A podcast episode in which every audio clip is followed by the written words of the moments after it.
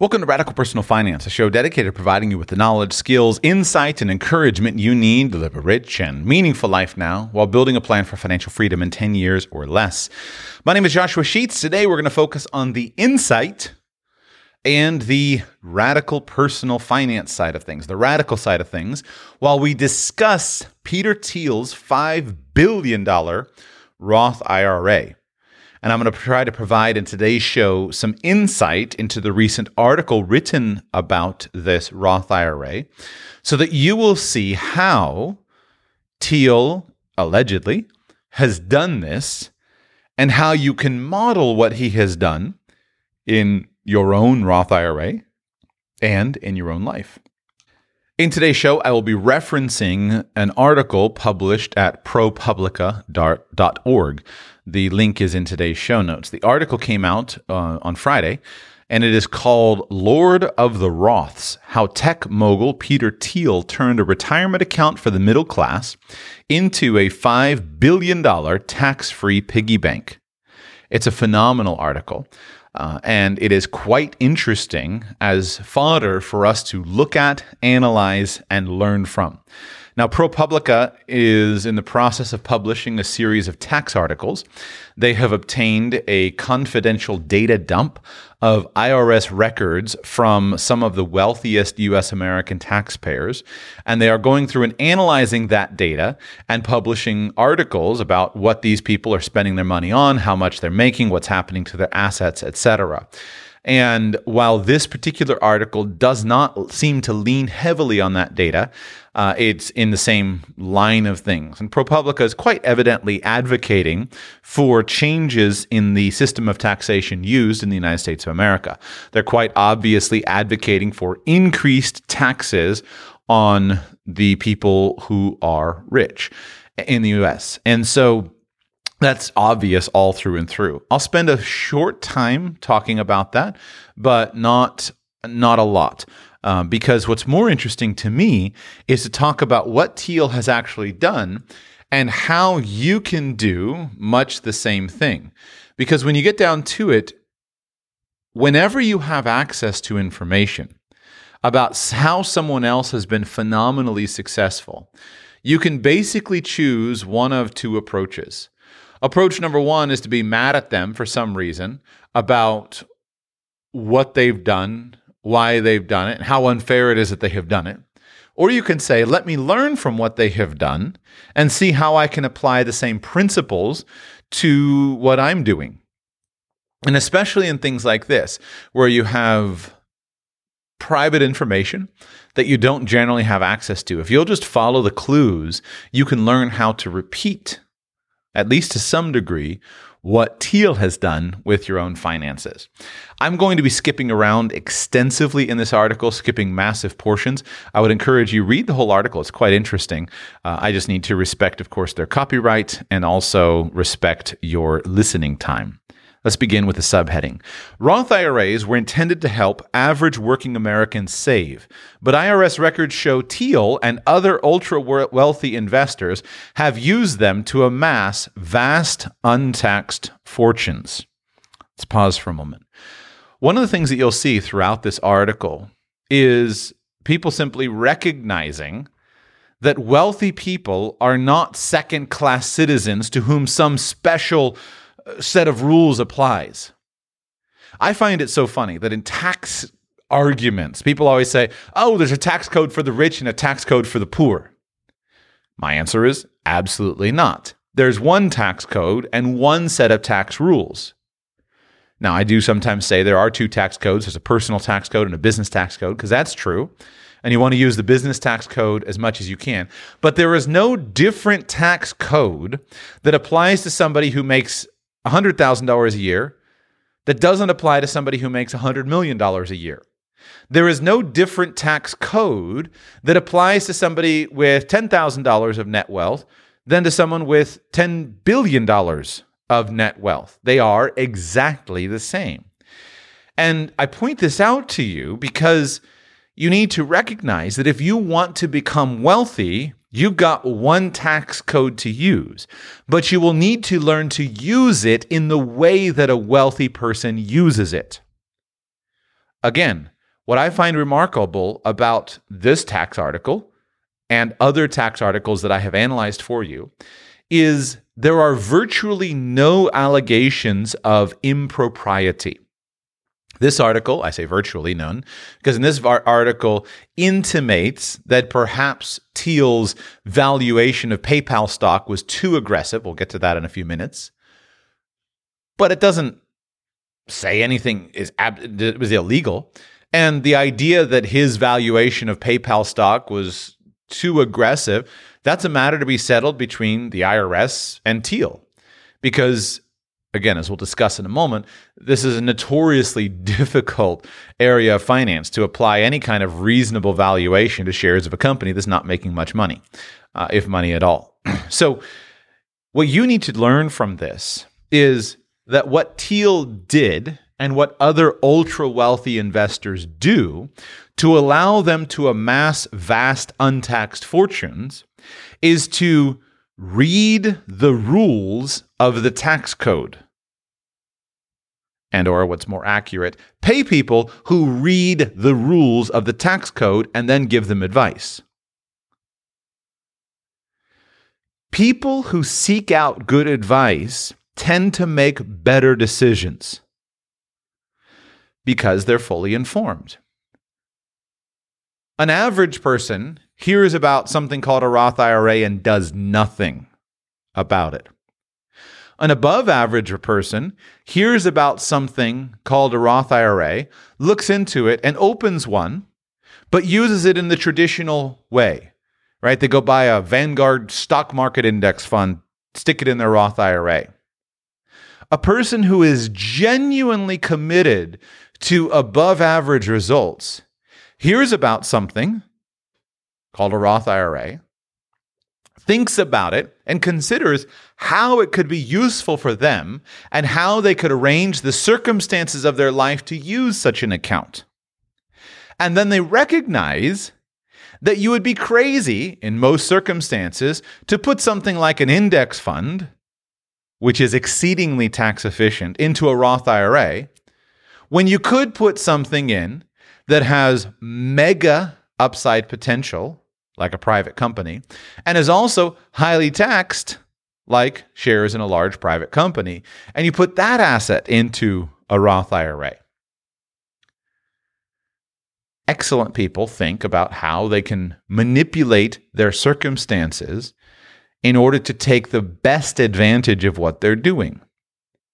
And thus they get above average results, or in Thiel's case, about a bazillion times above average results. The fact that Congress decided to create an account to help average working Americans save is utterly meaningless. The fact is, they created a law, a set of rules, and any person who is bound by that law or those rules can choose to follow that law and those rules to their own benefit. And smart people educate themselves about the laws and the rules and think about how they can use them for their own benefit. Rich people are not second class citizens who somehow don't have the same rights as you and I. This is what bothers me because in the United States of America, where I sit right now, in the United States of America, we're generating massive conflict in society. We're pitting this group against that group. And one of the most popular groups to always pit people against is wealthy people. Why is it popular? Well, because in any society, you will always have 20% of the people who own 80% of the wealth. So, by definition, if you can get people inflamed by political passions, and if you can remove from those people any sense of principledness, meaning what's yours is yours, rather let's get the, go and get them because they have more than me. If you can eliminate that egalitarian sense of principle, that sense of ethic that treats each person as an individual being and says you can have what's yours if you've if you've earned it fair and square, if you've followed the rules, etc. You can always get 80% of the people on your side against the 20%. That's why populism is so effective. And then you can narrow it down, right? Because the top 20% of the top 20%, meaning the top 4%, is always going to own 80% of the bottom 80% of the wealth. So you wind up with the top 4% owning, what is that, 64% of the wealth. And then the top 20% of the top 20% of the top 20% will own the bottom, the 80% of the 80% of the 80% of the wealth, et cetera, until you get this, this disparity where you have, you know, 10, 0.10%, 0.1% of the people who own 50% of the wealth. That's how most societies work. And so that's the normal distribution of wealth. That's the normal distribution of income. That's the normal distribution of peas in a garden. And yet, if you will talk about that, you can get people on your side. And that's what's happening here.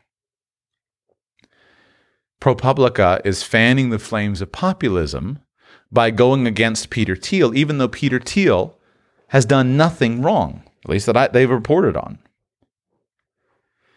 Let's skip down to the, the core of the argument. Over the last 20 years, Thiel has quietly turned his Roth IRA, a humdrum retirement vehicle intended to spur Americans to save for their golden years, into a gargantuan tax exempt piggy bank.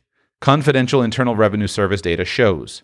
Using stock deals unavailable to most people, Thiel has taken a retirement account worth less than $2,000 in 1999 and spun it into a $5 billion windfall. Now, does it matter what a politician intends in a law? Does it matter that politicians intended that a Roth IRA would be a humdrum retirement vehicle intended to spur Americans to save for their golden years? Doesn't matter what they intend.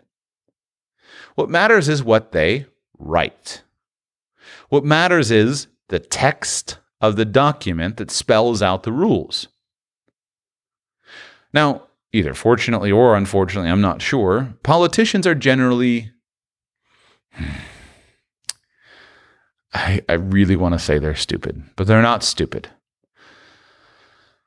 Politicians are generally a bit myopic in the sense that they don't understand what's likely to happen if they put in place a rule. Right? It's kind of like the best example is the, is the classic Cobra effect.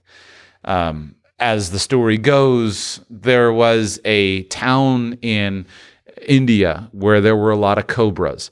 And so somebody, a politician or a leader, came in and said, you know what? We've got way too many cobras here in this town. We should pass a law to get rid of all of these dangerous cobras. After all, um, you know, there's too many street. There are too many cobras in the street. So what we'll do is we will incentivize people to kill the cobras and bring them to us. Uh, so that we can get rid of the cobras in the streets. So the politician passes the law and the people start bringing in cobras. But a few months later, there's just more and more cobras coming in all the time and they're trying to figure out how are these people get where are they getting all these cobras and yet there's still tons of cobras out there. Well, lo and behold, when the government incentivized the people to bring in cobras, people recognized I can make a little bit of money. And so they went ahead and they started breeding cobras and they started creating and manufacturing and breeding more cobras so that they could sell them and make more money. Well, then, of course, the politicians recognize, well, that didn't work. We got to get rid of this. So we're going to stop the program of paying for the Cobras. So they stopped paying for the Cobras, which meant that all the people with lots of Cobras that they had bred were left with a house full of Cobras. So what do they do? Well, they dumped the Cobras outside, and now you wind up on the other side with far more Cobras than you ever had in the first place. And this is often what happens with politicians. They have the very best of intentions, but they have a God complex says, I can solve this. And so they create something, but then on the other side of it, the results are not quite what was anticipated. Which is why any kind of positive action, especially that's not driven by the market, is often quite dangerous. And then because you don't have a market system that can respond, rather you have a governmental system that's set in stone, you wind up with unanticipated results.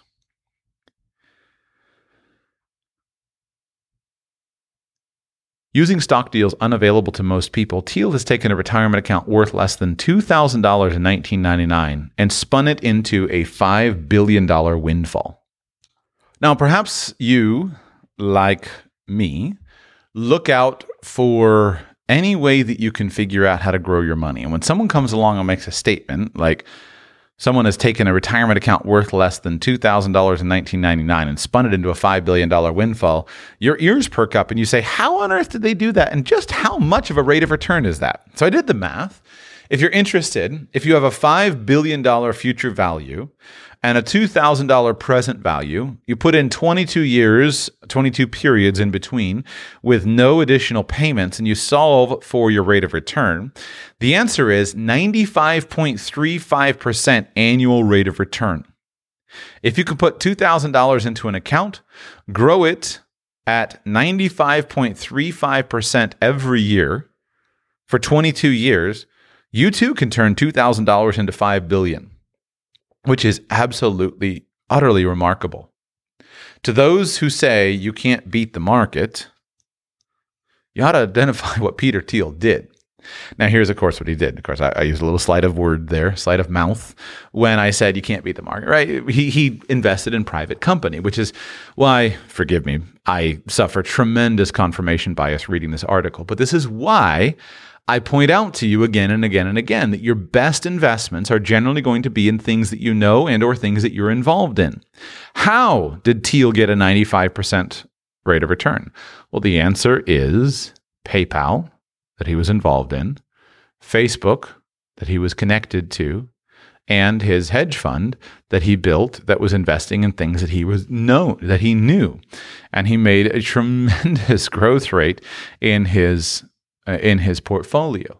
Notice also, however, that he did this this tremendous growth rate with a relatively small amount of money. As we continue through the article, I'll go through the timeline with you. What's most important about the timeline is simply that he could not repeat this today with a $5 billion portfolio because now he's got too much money that there aren't enough opportunities for him to continue this 95%. But he hit things just in this magically correct way. Um, they go on to talk about that the average Roth IRA is worth $39,108. That's meaningless. Um, whenever anyone uses the word average, by the way, you need to immediately ask yourself whether that's a mean calculation or a median calculation. And you never know. Uh, but you can have a in, in that th- in that thirty nine thousand dollar number. It's probably a mean calculation. You've got the guy with two thousand dollars that he stuck in years ago, and you got Peter Thiel with five billion dollars. But we don't know if that's a mean number or a median number. Um, but it is spectacular the opportunities that exist for him. Here, here's what they say. To put that into perspective, here's how much the average Roth was worth at the end of 2018 $39,108.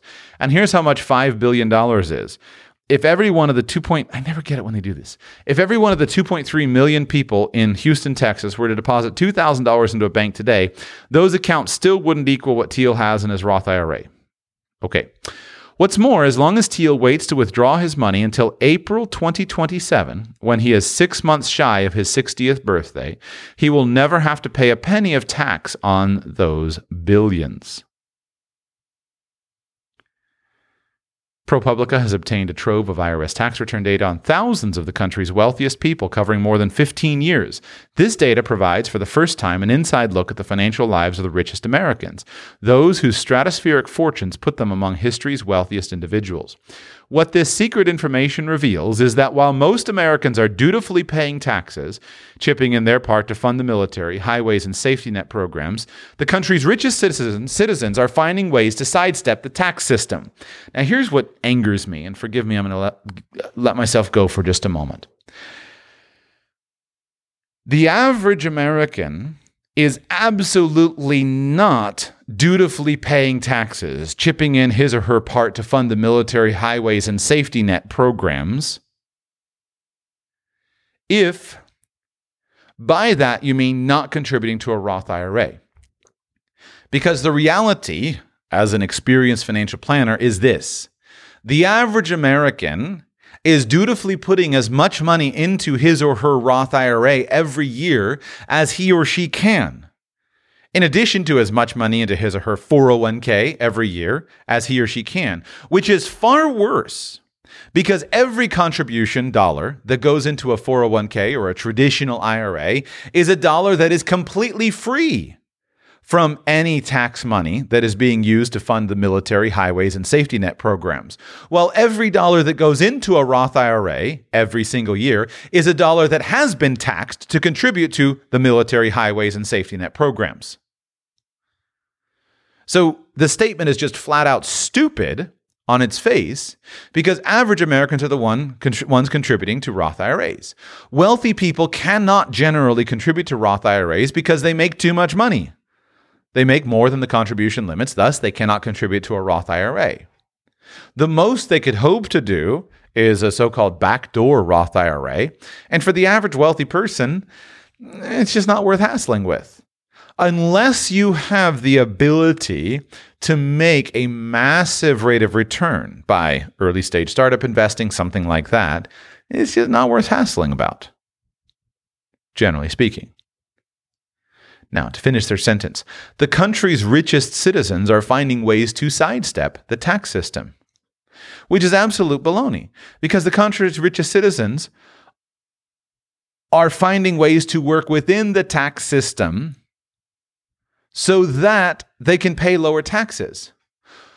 Rich people generally do not evade their taxes. It's poor people who make money in tips and side work and don't report the income who evade their taxes. The country's richest citizens are simply trying to get good tax advice from professionals who will read the law and follow it. Continuing on, one of the most surprising of these techniques involves the Roth IRA, which limits most people to contributing just $6,000 each year. Then they go on, I'll just read it. The late Senator William Roth Jr a Delaware Republican pushed through a law establishing the Roth IRA in 1997 to allow, quote, hardworking middle class Americans to stow money away tax free for retirement. The Clinton administration didn't want to give a fat tax break to wealthy people who were likely to save anyway, so it blocked Americans making more than $110,000 $160,000 for a couple per year from using them and capped annual contributions back then at $2,000. Yet from the start, a small number of entrepreneurs, like Thiel, made an end run around the rules. Now listen to this. Does this sound like an end run? Open a Roth with $2,000 or less. Get a sweetheart deal to buy a stake in a startup that has a good chance of one day exploding in value. Pay just fractions of a penny per share a price low enough to buy huge numbers of shares.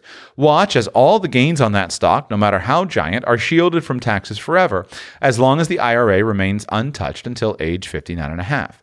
Then use the proceeds still inside the Roth to make other investments. Is there an end run around the rules? If there is one, it is exclusively this concept of their use of the word sweetheart deal to buy a stake in a startup. Sweetheart deal. The intimation with the term sweetheart deal is it's an inside deal. It's your ability to go in and say, hey, this is really worth millions of dollars, but we'll give it to you for mere thousands. Do sweetheart deals exist? In my experience, probably not much. What does exist is a community of people who talk about those deals, a community of people who are willing and ready to put money into those deals, who are actively investing in early stage businesses. Many of us have been offered the true sweetheart deals. I have. Right? You have a friend of yours that starts a company, is working day and night to try to do it, quits his job, trying to get this company going, says, Man, I really need $40,000. What do you need it for? I need it so I can pay my rent so I can keep building my company. That's the truth. So the guy who gives him a check for 40 grand in exchange for, you know, 300,000 shares of his company valued at a tenth of it, you know, 50, 50, half of a cent per share or tenth of it, whatever, I didn't do the math. That's the guy who gets the sweetheart deal. But there's massive risk of failure with that right? This same organization, ProPublica, is the same kind of organization that will be quick to run articles about how businesses fail and how risky it is to start a business, etc. And it goes on. So let's let's continue. Next paragraph. About a decade after the creation of the Roth, Congress made it even easier to turn the accounts into mammoth tax shelters. It allowed everyone, including the very richest Americans, to take money they'd stowed in less favorable traditional retirement accounts and, after paying a one time tax, shift them to a Roth where their money could grow unchecked by Uncle Sam, a Bermuda style tax haven right here in the United States. Now, why do you think Congress passed that law? Why do you think Congress made it easier for people with retirement accounts to pay the tax now and convert the accounts into Roths? The obvious answer is we don't know, unless you're in Congress and you are involved in talking to all the different Congress critters that you could. We don't know. I think Congress did that because they needed tax money. And they're looking down at these retirement accounts and they're saying these retirement accounts aren't going to be taxed for years down the road. Our budgets are a mess. We need tax money. If we allow people to go ahead and convert their accounts now and we take away the income limits, they'll pay us taxes now when we need it. And we can always change the rules later and tax them down the road. That's why I think they've done it. But wealthy people sit down and they try to figure out you know what? What could we apply for? What could we do? Should we pay the tax now or save it for later? And they recognize, many of them, that the United States government is headed in a very bad direction fiscally. And they say, you know what? I think taxes are going to go up. I'll go ahead and pay the tax now when I know the number because I think it'll probably be higher later. And I don't know what that later number would be. So they pay the tax now. Who's at fault? Congress changed the law. The rich people just read it and followed it. By the way, in the next paragraph, we find a little bit of information about this series, which is quite interesting. I had not understood in the first article how much, how much data ProPublica was given with the data dump from the IRS. But early in the article, you notice they said we had thousands of tax returns. Here, they say this to identify those who have amassed fortunes in retirement accounts, ProPublica scoured the tax return data of the ultra wealthy for IRA accounts valued at more than $20 million. I don't know how many they have. They go on to talk about Warren Buffett. Sorry, Ted Weschler, a deputy of Buffett, has 264 million in his Roth. Hedge fund manager Randall Smith has 252 million in his. Buffett evidently has a, a Roth IRA with 20.2 million dollars in it. Robert Mercer, $31.5 million in it. Um, it's insane that they have this data, but they do. And so we can have those, those, those numbers. Uh, I don't understand how it adds for them to put this data out of random people. And now I here I am repeating it on a podcast of how much money they have in their retirement accounts. Um, but that's the path that they have chosen to take. Uh, so let's talk about how he actually did this, which is the most interesting thing. How did Thiel do it? Well, um, here's how. Thiel in 1999, Thiel was running a small hedge fund and he was working uh, at uh, well, let me read it. One day in early 1999, a deputy of Thiel's at the company that would become PayPal walked into the San Francisco office of Pensco Pension Services. It could have been an uneventful appointment. Instead, it changed Thiel's life. Thiel, a Stanford law graduate, ran a small hedge fund and hadn't yet joined the ranks of the ultra wealthy. But he had outsized ambitions for his months old tech venture, where he served as both chairman and CEO. He envisioned his company creating, quote, a new world currency free from all government control. Influenced by libertarian Ayn Rand and Tolkien's fantasy trilogy, Thiel, then in his early 30s, carried himself like a contrarian philosopher king.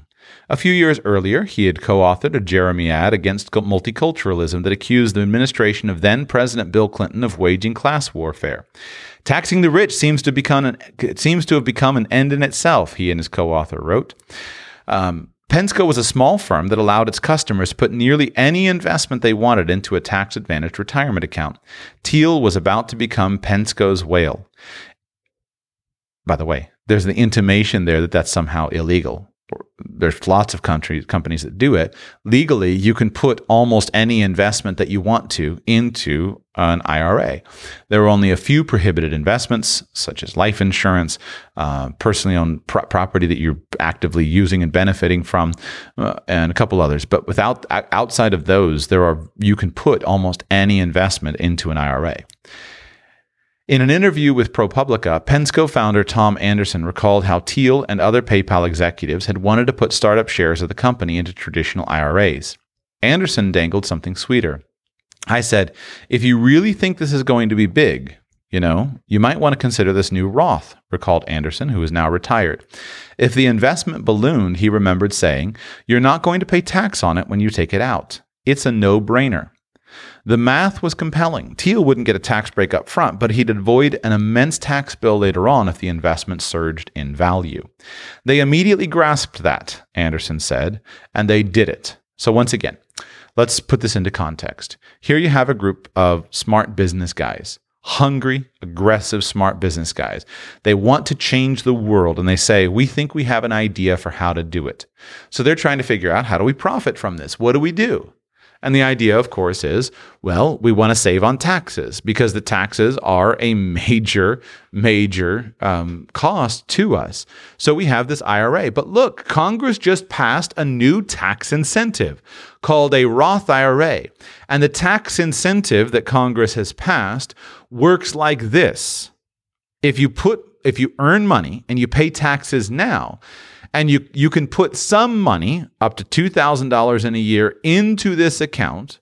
And then by putting this amount of money into this account you now have the ability to take the money out later after age 59 and a half tax free that's what they argued.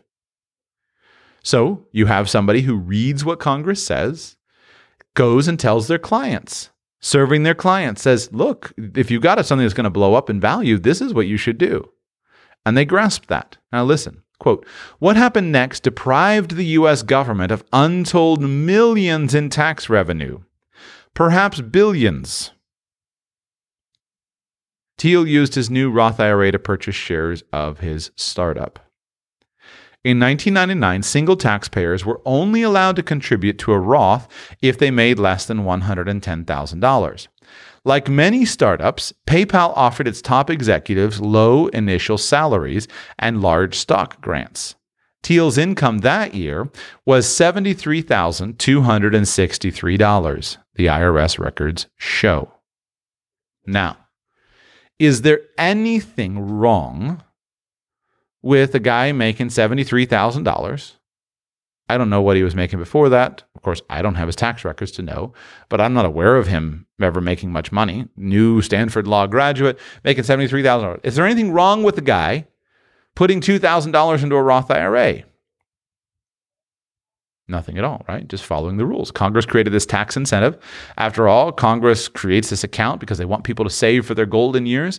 Here's this guy who's a young, fresh college graduate, probably has a bunch of student loan debt or something, and he says, I'm going to put some money aside for retirement. Nothing wrong.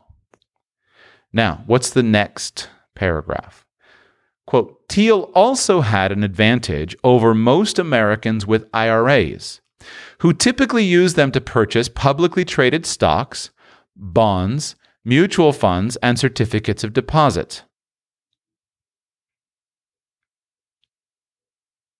Since Thiel used his Roth to buy shares of a private company, the value wasn't set on a public stock exchange. What this shows is that typical people are broke because typical people take the typical advice to invest in publicly traded stocks, bonds, mutual funds, or certificates of deposit you would be crazy to put a lot of those things into a Roth IRA unless you just didn't have anything better to put in a Roth IRA. Because a lot of those things are already tax efficient. Now, you could put your bonds in a Roth IRA. You could put you could put your mutual funds in a Roth IRA, but a lot of times stocks and whatnot are tax efficient already. Um, they're capital gains property. And so, what you look for whenever you have something is to say, how can I maximize this? And that's what you should look for. You should look for and say, okay, here's a set of rules. How can I maximize these rules? How can I play these to my advantage? And the answer is you want to put in highly undervalued assets that could grow massively in value. So, you know, some real estate investors will do this. There are a lot of real estate investors who have a lot of money in their IRAs, but you don't just go out and put a standard house in it. You invest in something highly speculative because you can't get much money into the account because of the contribution limits. And you want something that's going to really win to maximize your tax free deferral, your tax free gains. Now, here's where we get into the idea of what ProPublica thinks Thiel may have done wrong. Let me read what they say, and then we'll talk about it. Since Thiel used his Roth to buy shares of a private company, the value wasn't set on a public stock exchange. Although the details of such purchases are not usually public, Thiel's financial assistant later disclosed them in a letter included in the entrepreneur's application for residency in New Zealand. Quote, Mr. Thiel purchased his founder shares in PayPal through his Roth IRA during PayPal's formation, close quote. While SEC filings describing that time don't mention Thiel's Roth, they show that he bought his first slice of the company in January 1999. Thiel paid $0.001 per share. Yes, just a tenth of a penny for 1.7 million shares. At that price, he was able to buy a large stake for just $1,700.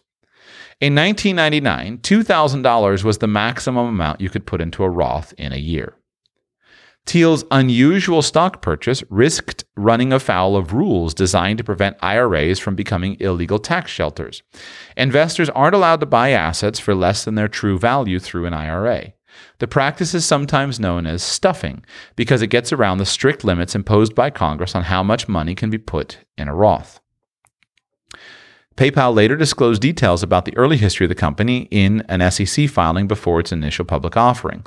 The filing reveals that Thiel's founder's shares were among those the company sold to employees at, quote, below fair value, close quote.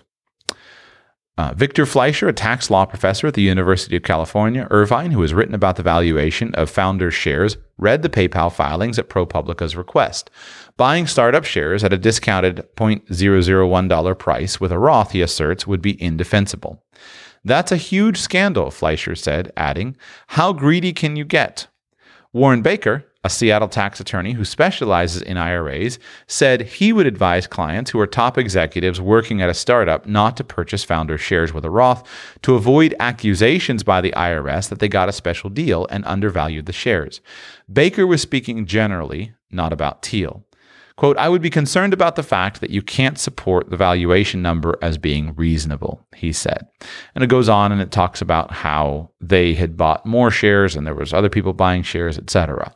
Now, the intimation, it's not an allegation, but the intimation here is that Thiel did something wrong by uh, buying these shares in his Roth IRA at this discounted price. And I don't know if he did or if he did not. All I have here is the article with their two expert people that they interviewed. What I do know is early stage companies, small companies, private companies are vanishingly difficult to value. Pretty much you make it up, but you try to make it up in some way that makes sense. I have a company, one of my companies, this company is worthless. But I have 1 million shares in this company. The company has no assets. The business is not yet going. It's worthless. It's worth less than one tenth of a dollar of a share. And so the argument goes back, and you have to say PayPal was actually worth a lot more, and everybody knew it. Now, without question, you could argue that successfully now, because in hindsight, so you could argue that successfully if you say, well, Thiel thought the company was worth a lot more than $0.001 per share. Thiel thought the company was a lot worth a lot more. Without question, he did. Right? That was why he was excited about that. Why, That was why he was working in it. But here's what's so wacky. The market may or may not have thought it was worth more. Other investors had the opportunity to invest and they passed. we don't actually know what Thiel thought about it. We don't actually know what actually what it was worth. It was worth as much as what someone was willing to pay, and Thiel was willing to pay that price, and the company thought it was worth it for them to sell that amount of shares to Thiel at that price because these people are committed to it. Could there be a legal opinion here? I'm sure there could be. Uh, and they could fight it out in court. So if Thiel is alleged to have done something wrong, the government could sue him. I, I, can't remember what the rules would be at this point in terms of the statutes of limitations on the tax returns and everything like that. I don't know how that would work out. But the proper place for that is in a court. In the court of public opinion, we don't have enough information to pass a judgment. I'm very open to the idea that Thiel engaged in uh, some kind of stuffing strategy, that he got a sweetheart deal. That's very possible. You and I would do exactly the same thing if we could. I'm also, also very possible that Thiel saw something that he thought was good. No court, no jury would ever find that he did anything wrong, and turns out that that it just worked out. Probably with a lot of work for him and a right time in the market. There were probably a lot of other people who put shares of their small private companies into their Roth IRAs. Their companies went bust in 1999, 2000, 2001, and they're worth nothing. So it only works out if you're successful. So it's possible that he did something, but having done this stuff for a long time, there is a wide range of defensible numbers that you put on things like valuations. And there is no law that says you can't use the thing that is the most advantageous for you. You can't use if you if the IRS gives you four different ways of valuation, you can work them through and then you can choose the one that's most advantageous for you. And so it would be my guess that a court case would actually find that nothing wrong was was done. I don't know that, just guessing, um, because there's no reason to do something that's actually wrong in this situation. Right? There's no reason to do something that's actually illegal. You're just simply choosing the thing that you think is going to be best for you. Now, I would defer to Mr. Fleischer, the tax law professor, and Mr. Baker, the Seattle tax attorney. Um, they certainly have good, uh, good points to say, but I doubt that either of those men has Thiel's brain in the sense that Thiel is somebody who is willing to take the risk. You have one guy who's a legal professor at a university that means I don't know anything about his career. I'm judging, I'm stereotyping, but generally he's not someone who would even understand the concept of risk, of entrepreneurial risk. He's looking for a safe government job. And you got the other guy who's a tax lawyer. Uh, again, we don't know anything about him, but an entrepreneur would look at it differently. If I were in Thiel's shoes, sitting at the table talking to a tax advisor, I would say to him, listen, I need to know what the law says the advisor would say, Well, here's what the law says. You have to put them in at a fair market value. And then I would respond and I would say, Well, how do we know what a fair market value is? Well, here's what we understand. Here's what we know. Here's what we don't know. Okay. Now, once that's done, I'm going to look at it and say, What are the risks? What are the risks of my not doing it? What, what are the meaning? What are the risks if I choose this valuation versus the other valuation? And in these scenarios, the risk is basically that the transaction is disallowed and that tax is imposed. Well, if I'm following the law, right, there's no risk of my committing tax fraud for which there would be jail time. I'm following the law. I'm choosing a valuation estimate that is favorable to me, that's most favorable to me. If I get sued about this, I have to defend it in tax court. And if I lose, what'll happen is I'll have to pay the tax. But if I don't choose this and I don't put the money in the, the shares in my Roth IRA, I have to pay the tax. So there's just no reason for me not to take the risk as long as I would not be anywhere near the realm of fraud. Right? That's the key. You can't be anywhere near the realm of fraud. You need to have records and data that says here's what I think the company is worth. Here's my argumentation for that. So here are the number of shares that I want to have. That's my understanding of it as a non attorney. That's how we as human beings deal with risk.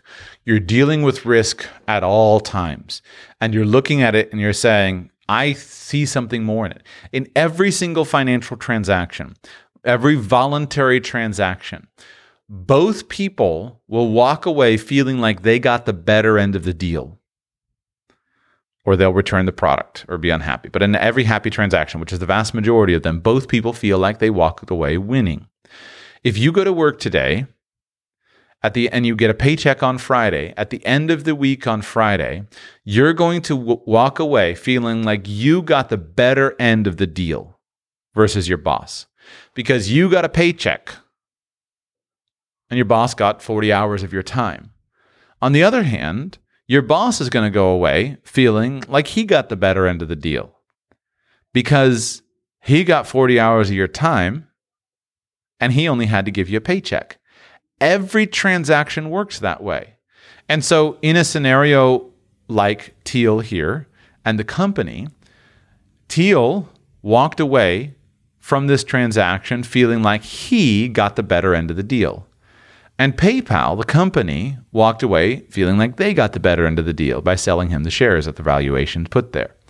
There's really no other way to to figure out a valuation other than what two independent people arrive at in the marketplace without coercion.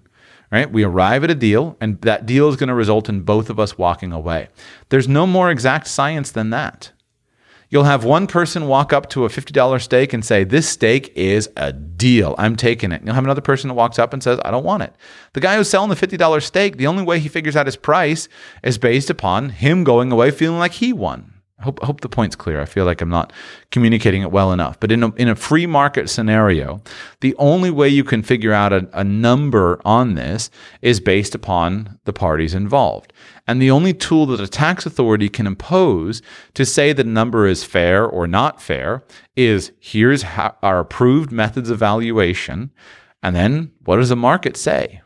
So while I'm open to the idea that Thiel committed something wrong, I would say he certainly didn't commit fraud. And if he did take a liberal valuation, he did what everyone else does when they value a company. He did what everyone else does when they value a house for sale. He did what everyone else. You look at the marketplace, you choose the number, and you say, here's how I got there. I can argue this in front of a judge. I'm ready to go. Now let's continue with the story. Let me move faster. After 1999, Thiel would never again contribute money to his Roth tax records show. He didn't need to. In just a year's time, the value of his Roth jumped from 1,660.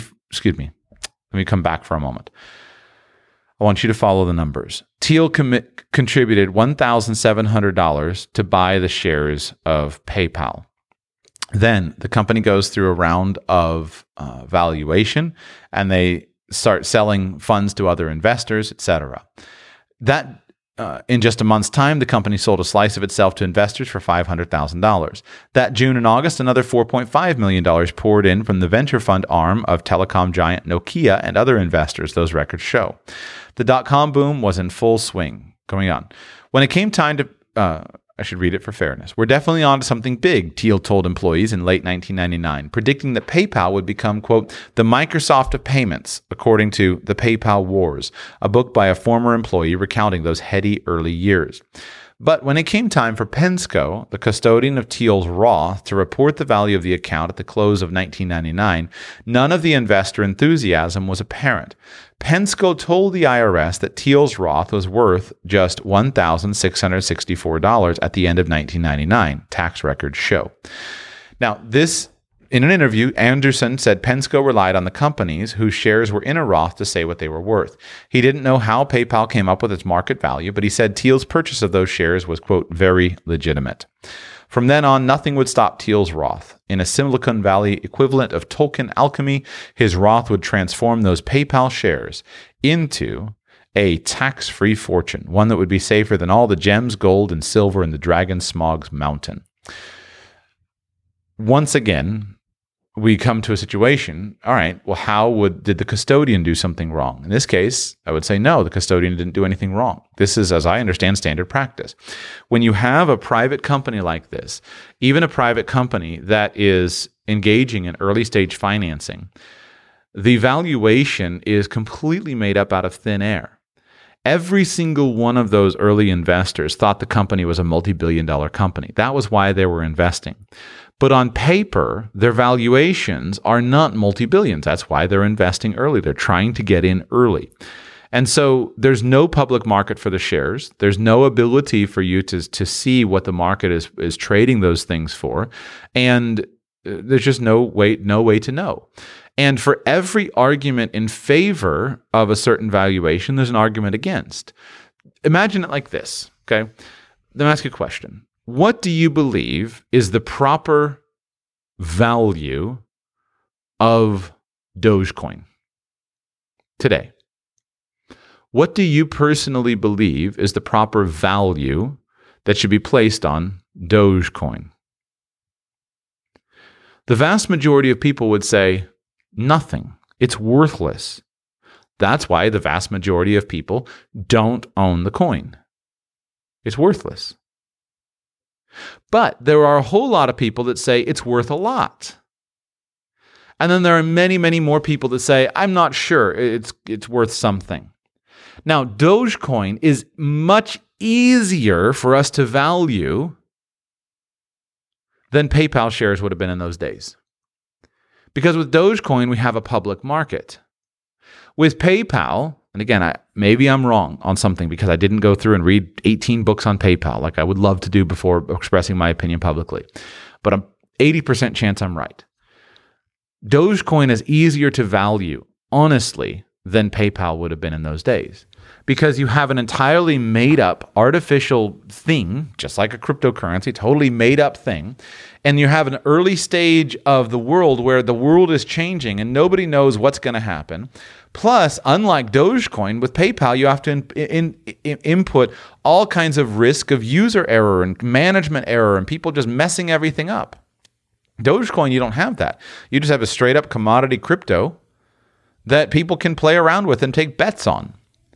With PayPal, you don't have that. You have a company that people can mess up and drive into bankruptcy. So it's far riskier. Now, with 20 years of hindsight, it will look like it, the, the answer was guaranteed. But if you think that, just tell me where you think Dogecoin is going to be 20 years from now. Then we'll go back in 20 years and listen to whether you were right or wrong, what the utility and the value of a Dogecoin is and measured in US dollars right? All of this is um, is unknown. By the way, they forgot to change, the, or they didn't. We would also have to go back and do inflation calculations on all those numbers of the early uh, PayPal, uh, in the early PayPal um, calculations. Now, here's what's remarkable. This is my favorite part of the story. Okay. Of how Thiel used his Roth IRA to go from a fairly ordinary Roth IRA to a an extraordinary Roth IRA. First, after 1999, Thiel would never again contribute money to his Roth, tax records show. Why not, by the way? Well, because he would have made too much money and he wouldn't have been able to. If Thiel could have contributed money to his Roth, he would have. But unfortunately, after that point in time, his company started to be successful and thus his income would have gone over the contribution limits and he would not be allowed to legally contribute money. Until later, they changed the rules allowing for the backdoor Roth, but by then he would have had so much money in his Roth that it really didn't matter and an extra 5,000 bucks was immaterial. After 1999, Thiel would never again contribute money to his Roth, tax records show. He didn't need to. In just a year's time, the value of his Roth jumped from $1,664 to $3.8 million, a 227,490% increase. Joshua's commentary amazing, absolutely staggering. I want to point your attention to the fact that being involved in your own business, especially a business that is scalable and has massive potential, is probably your highest opportunity for wealth, period. The vast majority of people won't be able to do it. But for the few who can, that's where your biggest wealth is going to come from. Because the people who become wealthy are those who earn high incomes or who start businesses. And if you're thoughtful and intelligent about the kind of business that you start and you choose something that at least has the potential for scalability, you can sometimes have dramatic results. He didn't need to. In just a year's time, the value of his Roth jumped from $1,664 to $3.8 million. I don't know how that's valued. A 227,000% increase. Then in 2002, eBay purchased PayPal. That same year, Thiel sold the shares still inside his Roth. His financial assistant later told New Zealand officials. The tax free proceeds poured into his account. By the end of 2002, Thiel's Roth was worth $28.5 million, tax records show. If he had held his shares outside of the Roth in a normal investment account, Thiel would have owed the IRS 20% of his gains and owed another 9% to California tax authorities. Because the shares were in a Roth, he had no tax bill when he sold them, saving him millions. Suddenly, Thiel had an advantage few investors could claim his own personal investment bank that wasn't subject to taxation. He could now use the cash inside the Roth to buy and sell nearly any investment he wanted. Thiel used the millions in proceeds from his PayPal windfall to invest in other Silicon Valley startups, as well as his own hedge fund, according to his financial assistant's memo. Once again, Thiel's Roth scooped up startup shares at bargain basement prices. And they go on, they talk about Palantir, his investment in Palantir.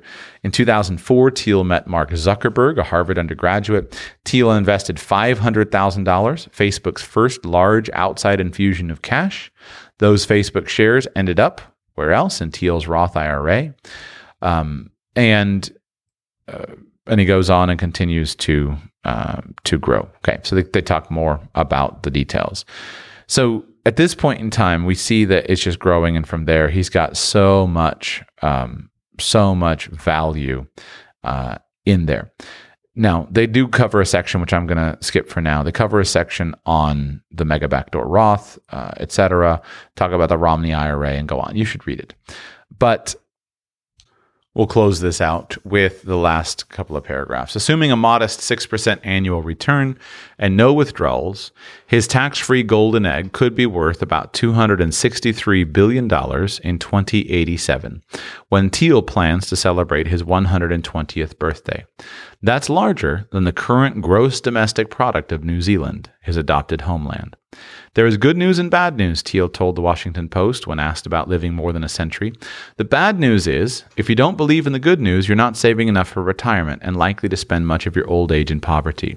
The financial planning, Thiel said, takes on a very different character. Now, I love this because it talks about uh, Thiel's stuff of, of life extension, which I think is really fun and interesting as well. First of all, I hope that Thiel doesn't stop and start taking garbage 6% annual returns. I hope that he continues to to use his business acumen and his investment prowess and I hope that his account is worth a lot bigger than 260 more than 263 billion dollars. I hope he does. Um,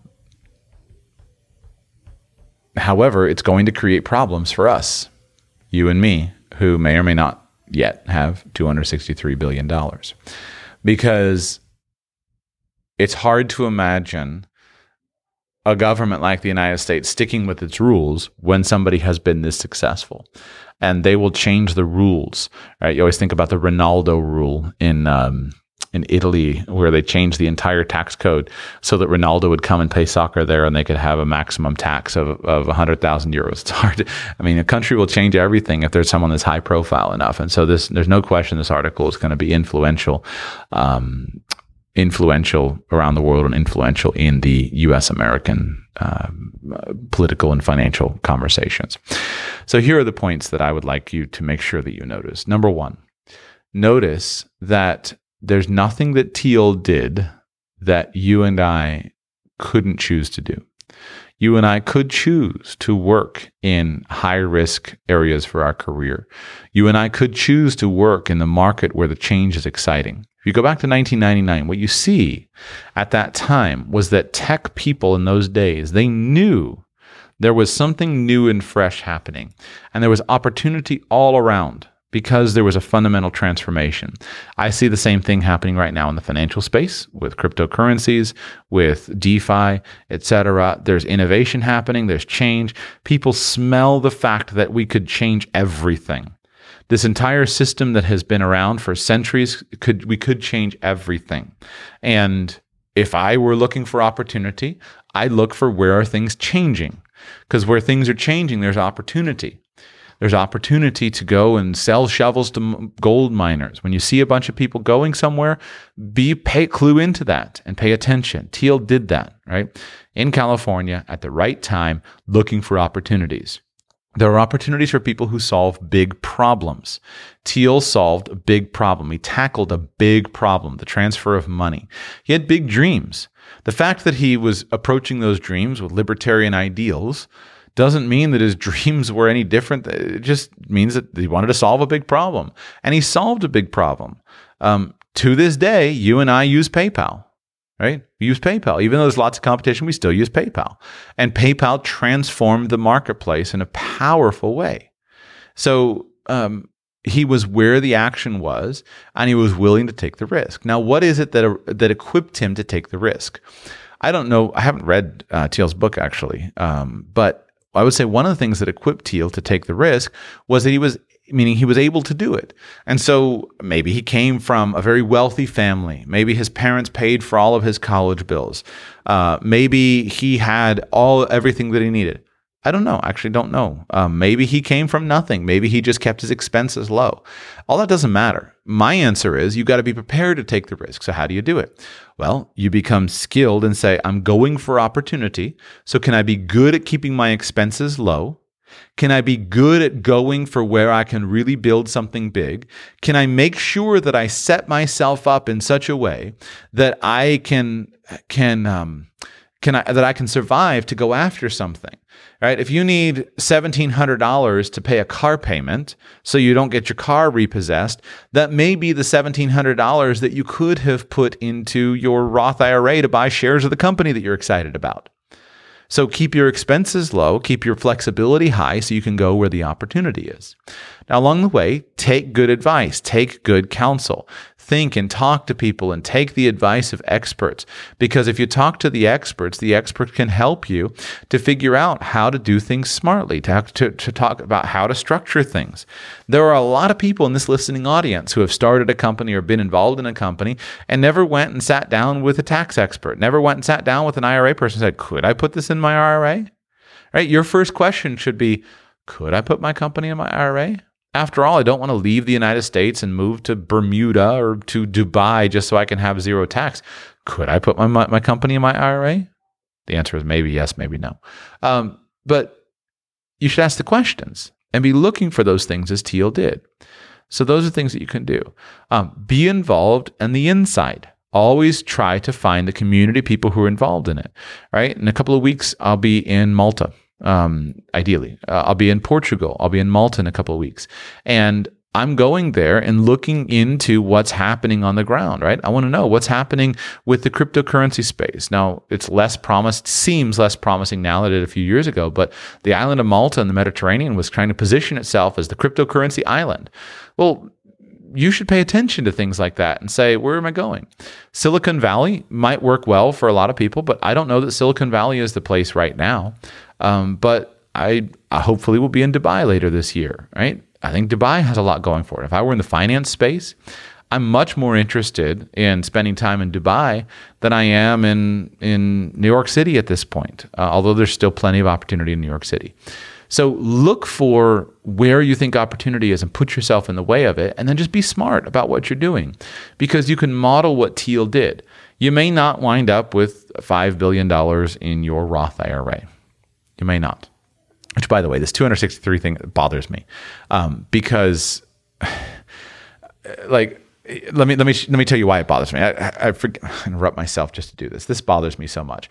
The same thing, like these worthless. They have these worthless, um, these were completely and utterly worthless uh, things about well if every person in Houston Texas all 2.3 million people put $2000 in a bank it still wouldn't be worth 5 billion dollars. Okay what does that what does that matter? The human brain doesn't capture big numbers. So here it says assuming a modest 6% annual return and no withdrawals his tax-free golden egg could be worth about 263 billion dollars in 2087 when Thiel plans to celebrate his 120th birthday. All right so I have a new baby. So let's say that I put in I pay my baby to model for my business and I put in 2000 $1,000 into his um, uh, Roth IRA. By the way, I'm not saying new baby. My baby is two years old now. Um, but I put $2,000 into his Roth IRA. And let's assume that um, because of life extension, Thiel thinks he's going to live to 120, but I think that by then we're going to live to 180. So if we start with 180 years and we just earned, I don't, I think 6% is a little bit too high, but maybe he can only earn 5% on his investments. Then in 180 years, then, you know, my, you know, my son could have $13 million in 180,000 in 180 years, which by the way, it actually kind of disproves my point because it shows how spectacular it is. But you know what? He's going to invest in my business. And so he's going to start with, uh, you know, this year he's going to have a million dollars. Oh, give me better math. He's going to put a million dollars in his account uh, today. And then in 180 years, he'll have 6.5, what is this, trillions? I can't, I can't read my numbers. So the point is that, that it just not, what is 263 billion dollars? It just doesn't it doesn't know. I, i'm not mad at them but the point is that these numbers let's extrapolate out the national debt. Let's extrapolate out the value of the dollar. We don't know. We're all guessing on the future. Um, we don't have any idea uh, on any of these things. That wasn't quite the spectacular show ending that i anticipated. I just wanted to say to you that it's a remarkable article but you can do it too. You can do this too you can use the exact same valuation rules that Thiel used. You can go ahead, and if you're wealthy, you can take a discount on a family. You can create a family business to move the shares of your business into.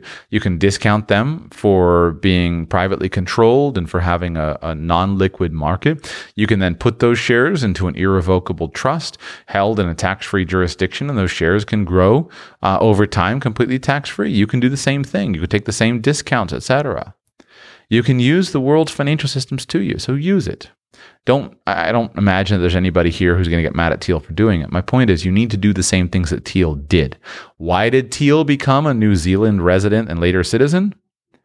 Because he saw the writing on the wall and he said, I need to have some options. A guy like Thiel could always show up in New Zealand on an airplane. But by having a citizenship in New Zealand, he puts himself in the position where he could renounce his US citizenship if he needed to or if he wanted to. Now, there's a good chance that he won't ever have to because he's been smart about putting his money in his Roth IRA. And oh, by the way, if he renounced his US citizenship, his Roth IRA would still be his legally. But think about how this works. Why did he do citizenship planning?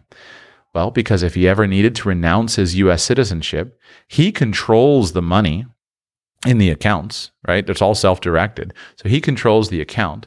If the US government changed the tax rules on him and all of a sudden tried to take $2 billion of his $5 billion, he would renounce his citizenship and he would say, I'm not giving you a dime. And what could the US government do? Well, they could come after him, but he would put in place, especially now with this, he would put in place publicity. He's followed every single rule that they put in place, and they're the ones that change things. Now, could they hunt him down like they hunted down what, John McAfee, who died um, uh, this last week? Uh, another story that that I didn't haven't covered yet. They could hunt him down, right? But the point is that with a New Zealand citizenship, he has protection. And in this case, Thiel has not broken any laws, whereas McAfee clearly broke the law. Uh, according to his own testimony, he broke the law. Now, the law, should it be changed? Doesn't matter. Thiel hasn't broken the law. Thiel followed every single rule that the US government put in place. And so he has citizenship insurance by being a New Zealand citizen. If he needed to leave, he controls the full $5 billion in assets. It's not situated in the United States, or at least not most of it's not. It's situated, his private, his, his firm is controlling, let's say he has 92 sub accounts now with his Roth IRA. They control the assets all around the world. He can retitle them if he needs to. Um, New Zealand doesn't have capital gains taxes in and of itself, so he won't have a tax problem in New Zealand. He solved his problem. Right? And you can do the same thing. That's my point. He solved his problems. You can do the same thing too. He followed the rules. You can follow the rules. And yet you can have above average results. That's it for today's show. Thank you so much for listening. I am still traveling this week, still still fixing some things. Been family vacation, family reunion, whatnot uh, with my family in the United States, and uh, so I haven't had some new stuff to launch to you yet. Hopefully, within the next few weeks, I will be situated. Uh, we'll be in Europe this summer, and I'll be able to share some more things with you. I also apologize. I haven't been able to schedule as many meetups as I want to do. I just haven't been able to make it work. Um, but as soon as I can schedule more meetups and, and more events with you, I will do it. Uh, just uh, reach the end of my capacity. Talk with you very soon. Thank you for listening. Bye.